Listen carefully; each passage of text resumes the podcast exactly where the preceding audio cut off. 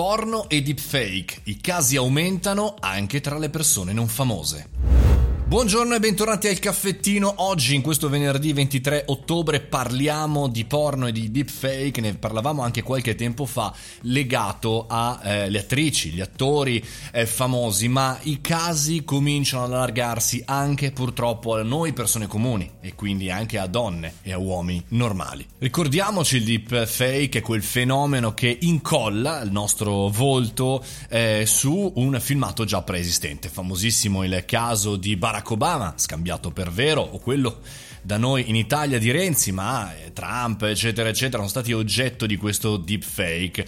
Bene, si è allargato ed esploso, ne parlavamo in qualche caffettino fa, anche il fenomeno delle porno, ovvero scegliere magari un'attrice che seguiamo, che ci piace, delle nostre serie o dei nostri film preferiti e utilizzando questa tecnologia applicare il suo volto, le sue sembianze a un film porno. Qual è la notizia di questi giorni? Che grazie purtroppo a un bot per deepfake eh, si è trovato, eh, grazie ai ricercatori di Sensity, fondamentalmente un uso di persone, sia di volti famosi ma anche di persone normali, persone comuni che avevano pubblicato eh, la propria foto su Telegram. Questo perché? Perché chiaramente è un fenomeno che va in automatico, è una sorta di bot e quindi non sa distinguere eh, per forza persone famose da persone eh, conosciute meno, persone eh, normali. Sensity, questi ricercatori hanno anche pubblicato il loro sito Sensity AI, potete seguirli su Twitter per andare a capire se il volto di una persona riconosciuta è all'interno di questo fenomeno. Che cosa accade però se una persona normale, una persona comune, finisce in questo gran casino? Innanzitutto bisogna dire come ci si finisce?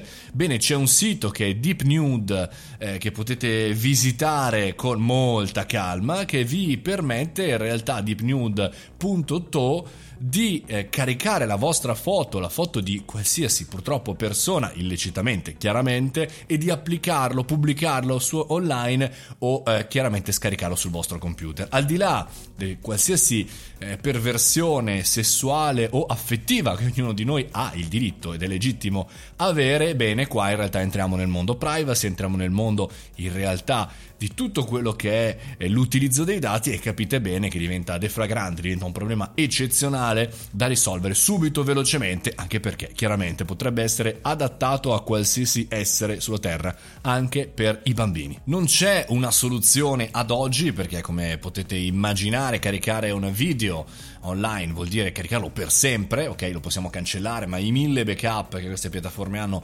permettono una vita eh, per sempre, però è chiaro che dobbiamo intervenire in qualche maniera, almeno noi imprenditori e professionisti dobbiamo sapere che nella tecnologia c'è sempre un lato oscuro che non è soltanto il deep web, ma anche in questo caso nella modalità chiara della rete il deep fake è un elemento assolutamente da tenere sotto controllo perché sono le fake news 3.0.